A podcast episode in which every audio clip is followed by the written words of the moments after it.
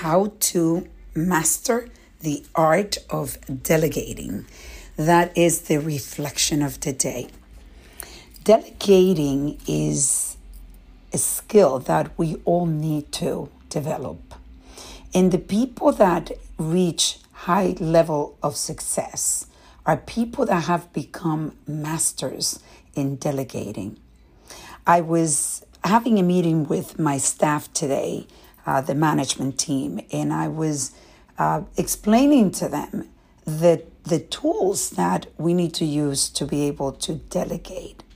And one of the biggest tool is ask the question, does do I need to do this myself? Do I need the skills that I have?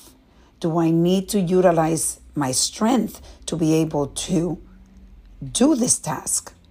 Or is this something that I can delegate to someone that has the skill to do the task and does not have it at the level that I have it? So I'll give you an example, and this is something that I shared with the team. I haven't cleaned my house for 30 years even when I was someone that was not making much money, I've always made sure that I had a cleaning lady. And it wasn't because I was lazy, it was because I wanted to maximize my time. I started to create goals in my life. And in order for me to reach those goals, I needed to delegate things that did not need my attention or my skills. And doing the laundry and cleaning was not one of them. So I would, instead of cleaning for hours, I would take a course. I remember I took speech communication courses when I was uh, learning how to uh, hire people and fire people. I took seminars on this. I read books with the time that I had that I didn't utilize, you know, when in cleaning, cleaning or doing the laundry. And that is, you know, a personal thing that I'm discussing right now. That is a personal task that actually led me to be where I am today. And this is through the years.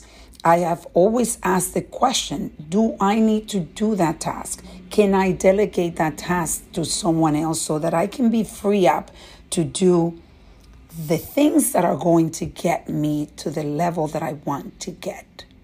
And when I look back at my life, as uh, even when I was reading the book, I realized that all the people that I have surrounding my life, this beautiful life that I have been able to create, I've delegated to them, but I also, they've delegated to me when they needed my level of expertise. And this is something that you translate into your into your business or the place of work. You then realize and when you ask the question, you start delegating to the right people and you always have to oversee. So that's okay. It takes a lot less time to oversee than actually to be doing tasks that does not require your strength or your expertise. So I am asking you to reflect today in moving forward. If you want to reach another level in your life, what are the things that you're going to delegate that does not that, that do not require your level of skill of expertise so that you can be free up to get creative and be able to reflect and reset and reconnect with the goals and mission that you have in your life.